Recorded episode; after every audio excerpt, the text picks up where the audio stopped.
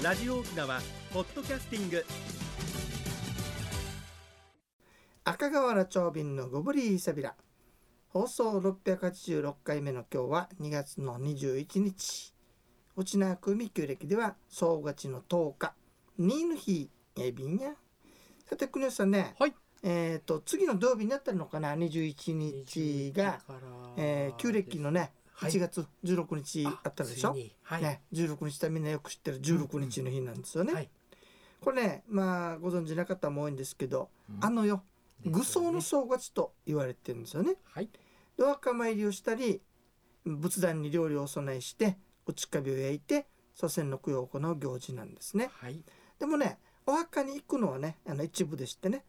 一般的にはあの供え物をして済ませるのが、仏壇までですかね。ね。うん。はい。ただね前年に亡くなった人がいる場合はい。この場合はねはい。ミーサーといって墓参りするんですよね必ずね。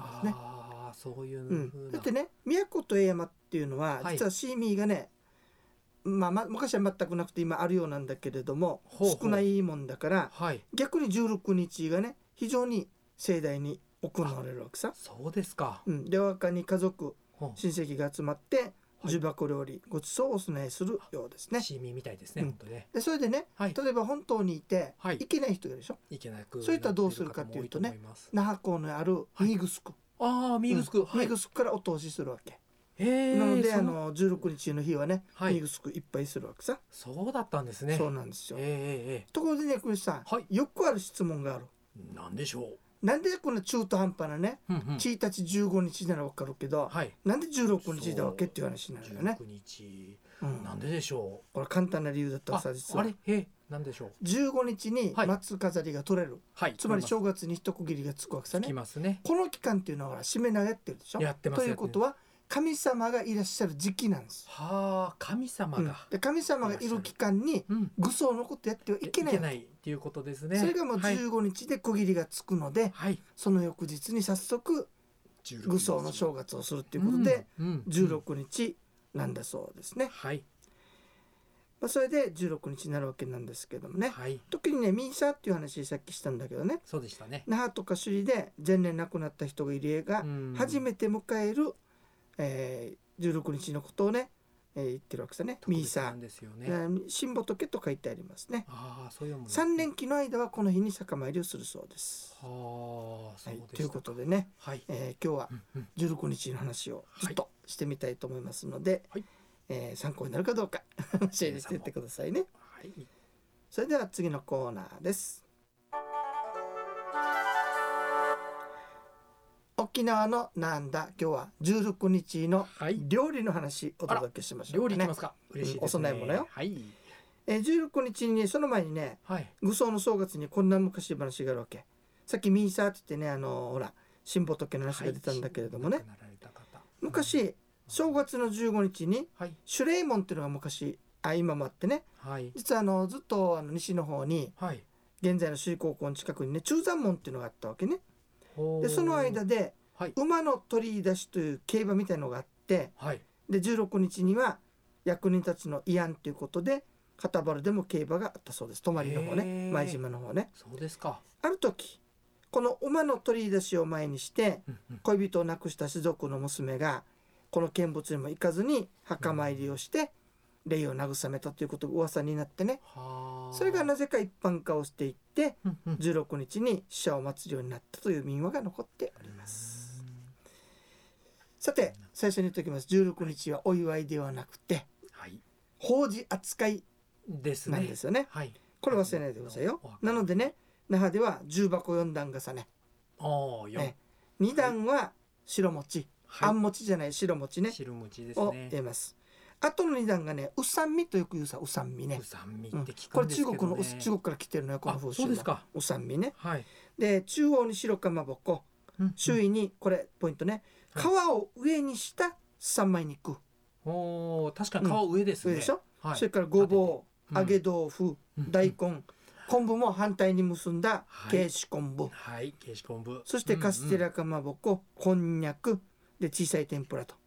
で全体的に彩りを抑えます。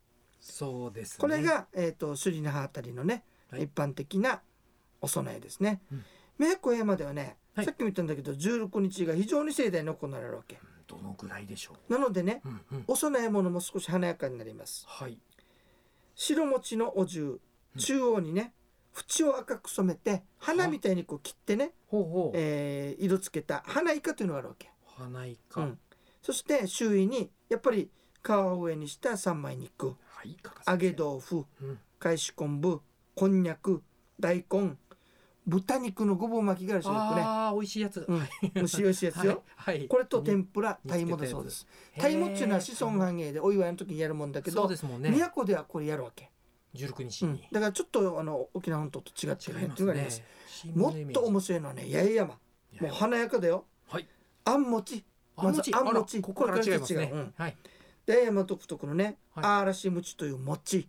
はそれから花イカ花イカあ。綺麗だからね。うん。で南東天ぷらここから一緒だねはい。揚げ豆腐赤白のジーマーミ。ー鯛もで三枚肉赤かまぼこ赤。そしてエビエビも赤いですね。これも入ってくるわけ八重。山のだからとっても華やかだね華やかですね。ちなみに糸満のも乗っていったわけさ？あ、はい。どうでしょう。糸満は質素だねあ白。餅21個はい。でうさみはね白いかまぼこと三枚肉と揚げ豆腐の3種類だそうであらすね。他にこんにゃくごぼうなどは出てこない。ないですえね。ただあくまでこれははい一例っていうことでね、はい。一般的なものだそうですよ。というわけでやっぱりねあのもともとさ今はやってるはずだけど、はい。シーミーって中国から伝わってきたものそのさね。はずで王家と士族が始めて、はい。それから広まっていくからはい。宮古山にはそれほどね、はい。えー広まらなかった時代があったわけだよね。直接本島とやその代わりじゃああのあの世のね、うんあのご神さん祭る行事として16日が非常に盛大に行われるわけ本当ですね。なのでこういうふうな供え物の違いもうん出てきたのかなということで、えー16日のお話でしたはい。それでは次のコーナーです一に運動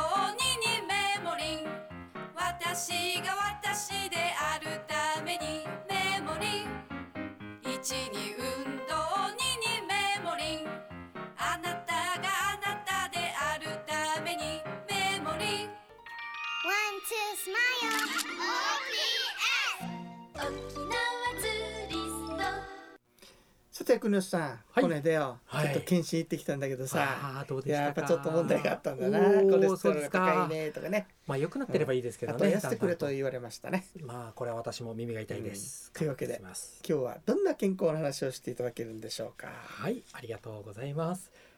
人生100の時代をサポート、メモリーがお届けする健康ワンポイントのコーナーです。本日はサプリメントの飲み方タイミング編をお話しいたします。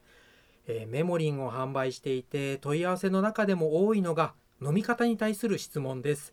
健康食品を飲む時間は飲み方は飲む種類は何がいいの？などなどの質問です。今週から何回かに分けてサプリメントの飲み方についてご紹介したいと思います。初回は飲むタイミングについて、えーせっかく飲むのだから理想の時間に飲みたいというのは当然のことしかしながらサプリメントは実は食品ですのでどの時間帯でも大丈夫なように作られているのがほとんどです。メモリンも朝昼晩どのタイミングに飲んでいただいても構いません。ただせっかく取る栄養素ですから飲み忘れないことが大事だと考えてます、えー朝ごはんまた昼ご飯の後など毎日決まったタイミングにすると忘れにくいですよ。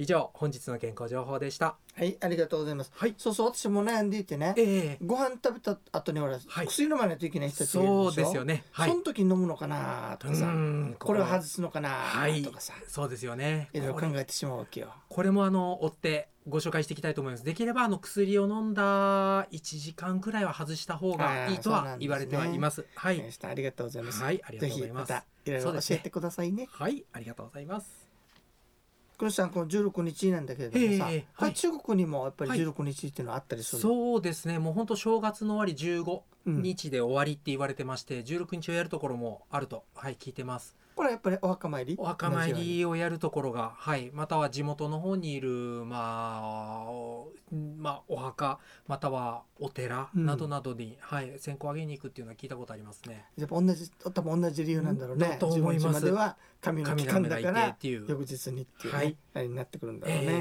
え本当ですね。うん、この人ってねこの探していくとね、うん。結構向こうとのつながりはい。風習っていうのが結構見つかるんだよね。ですね。さっき言ったそのうさみうさみって初めて聞くの？うさみ初めて聞くんですけどおそらく漢字は御三家の五に三三つの味ですよね。うですそうですはい、おそらくこういうと、はい、うん。あるだろうなとだ思います。ね。それでねもともとねちょっと調べてみたことがあるわけさ、はい、だもともとほらあのー生贄っていうわけじゃないけれども、はい。お供えするための動物がいるでしょ、ありますね。これが3いますね。3種類あったわけさね、はい、でこれがそのままおそらく。使えないからうん沖縄流に使い変わっていったんじゃないかなって思われるんですね。だから久米36世あたりとか、はい、あのあたりから広まっていったっていうはいの。が分かっているわけさ、うさみのうはやはりあの捧げ物うんですとか、恩高貴なか恩。ですからね。恩はい。蜜味、はい、そのまま。恩蜜味ですね、おそらくね。うさみうさみって言ったらこの重箱料理のね、ですこと。いうわけさ。はい。で今言ったようなあの、うん。大体構成なんですよね。はい、お魚お餅とかね。そうお餅ありと。魚あり。でね。うん。羊っていうのがあったな。羊はあちらは一般的ですね。羊はい。豚、はい。鳥だったかな。鳥。もううん確かにそうだと思いうんます。牛それだってで羊が途中で何かに変わるんたね中国では牛はあんまり食べられあんまりそんなブランド牛もないですし、うん。あそすね。そこまではい食べる習慣はないのかなと思います。うん。だからおそらくそういう風習が、はい。まあ米36世あたりから狩猟府に行って一般に行って現在の形に変わっていってるのかなと。はい。いう16ことでね。こういう部分でやっぱり中国とのつながりっていうのは残っているわけさ、本当ですね、うん。ちゃんと意味合いがあるようですよ。不思議なご縁です。はい、ということではい、16日皆さんしっかり頑張ってくださいよ。はい。